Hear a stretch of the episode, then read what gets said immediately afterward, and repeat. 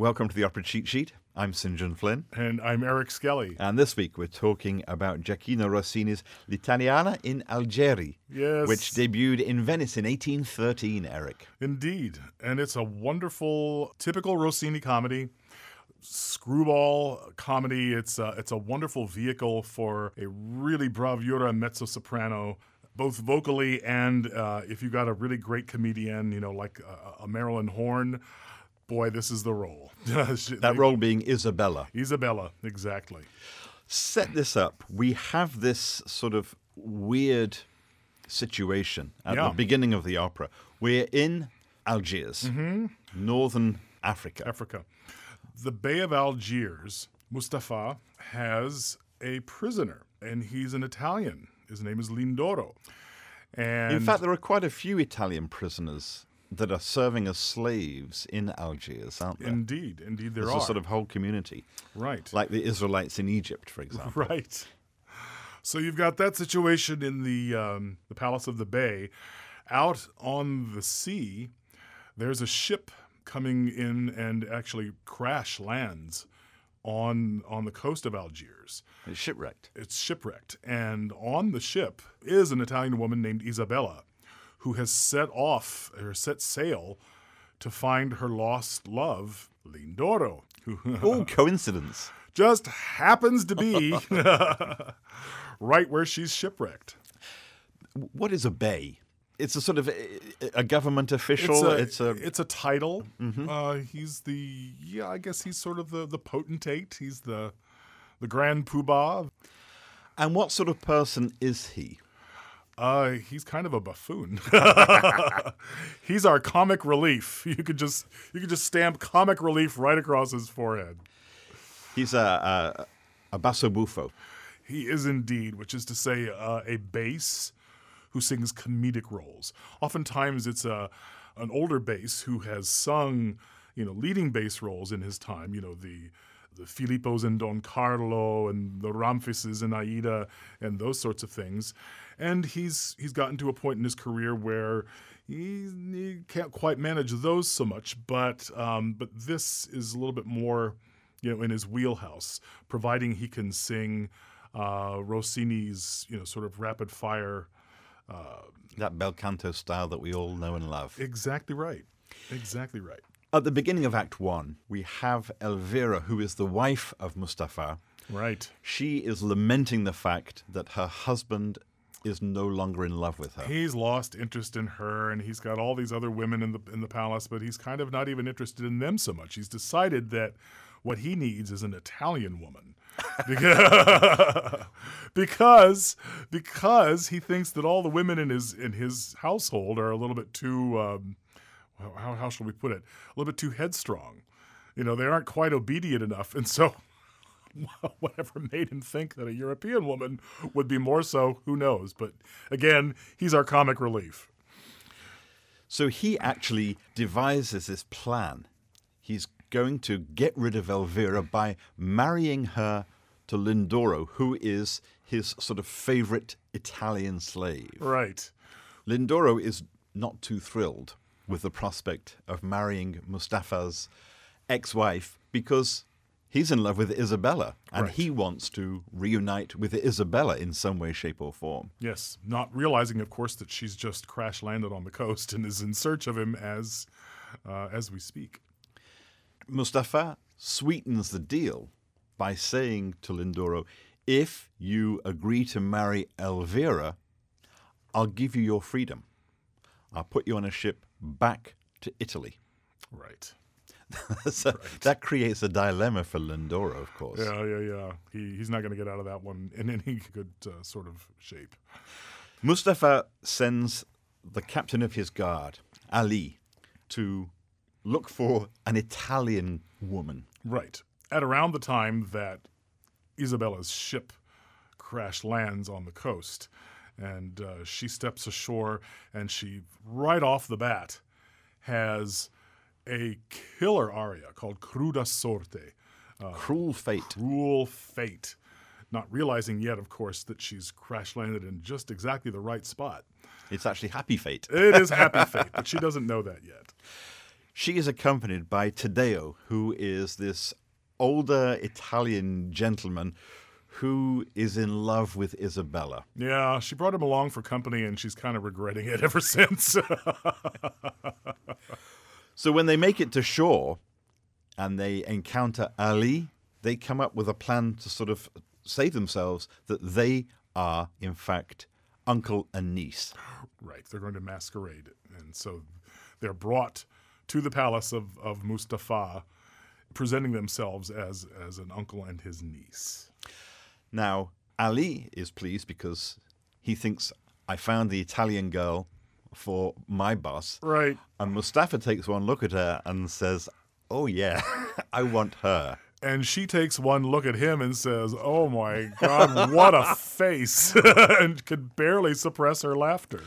She's also, and this is a sort of mark of, of the, the sort of the purity of her heart, she's also offended by the fact that Mustafa would try and get rid of his wife by marrying her off to somebody else. Right.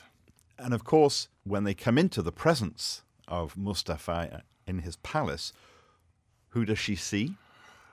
The man she's been searching the seven seas to find, her own Lindoro. Now, there is a reluctance on the part of Lindoro to marry Elvira. There is a reluctance on the part of Isabella to marry Mustafa. As well as a reluctance on the part of Isabella to accept the affections of Taddeo. a lot of reluctance going around here. Now, Mustafa tries to insinuate himself into Isabella's affections by the way he treats Taddeo. He gives him a, a title. Title Grand Kaimakan of Algeria. What is a Kaimakan? What are, what are they supposed to do? Oh, I have no idea. it's just I think it's I think it's uh, uh it might very well even just be a, a silly sort of an honorific. title. Yeah, mm-hmm. yeah, yeah. But of course, Taddeo then feels that he owes some sort of allegiance to Mustafa. Right. But of course, in his heart, his allegiance is to Isabella. Mm-hmm. Indeed. The thing about Isabella is that right from the start, we get the sense that she is a woman who knows her own mind, mm-hmm. who has a very strong sense of right and wrong, who is a force to be reckoned with. You took the words right out of my mouth. She has a keen, incisive mind and is always, you know, always thinking on her feet. And in fact, Mustafa's household, for example, Ali and Elvira and Zulma, her maid, they all see this in Isabella. They see that she is going to be a real match for Mustafa, a match in terms of her intellect and her ability to manipulate him. More than a match for in that in that respect. The only one that doesn't see it is Mustafa. And of course, part of her wily plan is that she tells Mustafa that she wants Lindoro now to be her slave. right. And of course, that gives them the opportunity to be reunited And to plot. and to plot. And what do they plot? They plot an escape, actually. And in fact, Isabella sort of rallies all of the Italian prisoners and uh, and sort of brings them in on on the plan. And uh, of course, has another wonderful aria called "Pensa alla patria," "Think on our country," and um, you know, sort of arouses their nationalistic pride to uh, to band together with her and Lindoro to help them all escape. So we're in the act two now. We are. We're well into Act Two. And Mustafa decides that he wants some alone time with Isabella. and so he he sends over word that he's going to come and have coffee with her. Mm-hmm. Isabella is not too thrilled at the prospect of alone time with Mustafa. But this also is the opportunity for Lindoro to make clear to Isabella that he has no intention of marrying Elvira Right. and they agree to escape together. And as you mentioned, Isabella comes up with this whole plan for escaping not just herself and Lindoro, but all of the Italian slaves. Right, and it all centers on. I mean, she's she's very clever, and she's she's seen that Mustafa is all about these honorifics and these titles and whatnot, and so she invents this ridiculous order of the pappataci. The pappataci. pappataci, which basically in Italian kind of means shut up and eat. it just means eat and be quiet. Which the uh, complacent husband. Yes, exactly. The ideal husband just you know sits and eats and keeps his mouth shut. And she uh, she invents this whole elaborate uh, ordination ceremony uh, by which um, Mustafa is to be. Uh, Papatachid. He's, he's, he's going to be pappataci. Exactly. He's going to be a member of the pappataci, but he has to go through This the initiation, initiation, right. initiation rites. And she orders lots of alcohol Uh huh. And food. and food. And no matter what he sees, he's, he's just supposed to sit there and eat and not say a word. And of course, him sitting there, eating, not saying a word, that gives them the opportunity to leave the palace, Get the heck out of Dodge. the and go away. Which they do. Mustafa finally realizes that he's been duped. Big time. Yes. But he also realizes at that same time that, you know, his idea that an Italian woman would be somehow be more complacent was completely fallacious. And he uh, recommits himself to his wife Elvira. So Elvira is happy.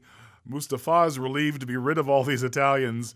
And Lindoro and Isabella are sailing away happy as clams with all the other Italian uh, prisoners. And even prisoners. Taddeo is resigned to the fact that Isabella does not love him. He's not going to make any headway with her. Right. So they all live happily ever after. Happy ending. Happy ending all around. as one would expect from a Rossini comedy. What is it about L'Italiana in Algeri that makes it one of Rossini's most popular? everybody's got a lot of great music to sing. Uh, Mustafa's got some great bravura music. Lindoro is just one of those really high flying Rossini tenor roles that just, you know, is taking him up there in the stratosphere all over the place. And at the center of it all, you've got Isabella, which is a fantastic role for a coloratura mezzo soprano, especially someone who's got some heft to the voice as well as the the coloratura facility, like uh, Marilyn Horne. It just you know she just owned this uh, in the course of her career. But other people like Teresa Berganza and you know great Rossini mezzos have always just made a beeline for this thing because it's um, you know it's a, it's a big star turn for them, and they've got not one but I think three really great arias. I mean, really uh, stuff that they you know often excerpt in concert and in recitals. Um, but in the context of this, it's just marvelously funny and and uh, you know she's a great character to, for them to sink their teeth into. And obviously, Mustafa is a great comic role. Oh yeah, big And, time. and that comedy lends itself to really sort of outrageous production. Uh, completely outrageous. Absolutely. Good time had by all. Rossini's L'Italiana in Algeri. That's this week's Opera Cheat Sheet. I'm St. John Flynn. And I'm Eric Skelly. Thank you for listening.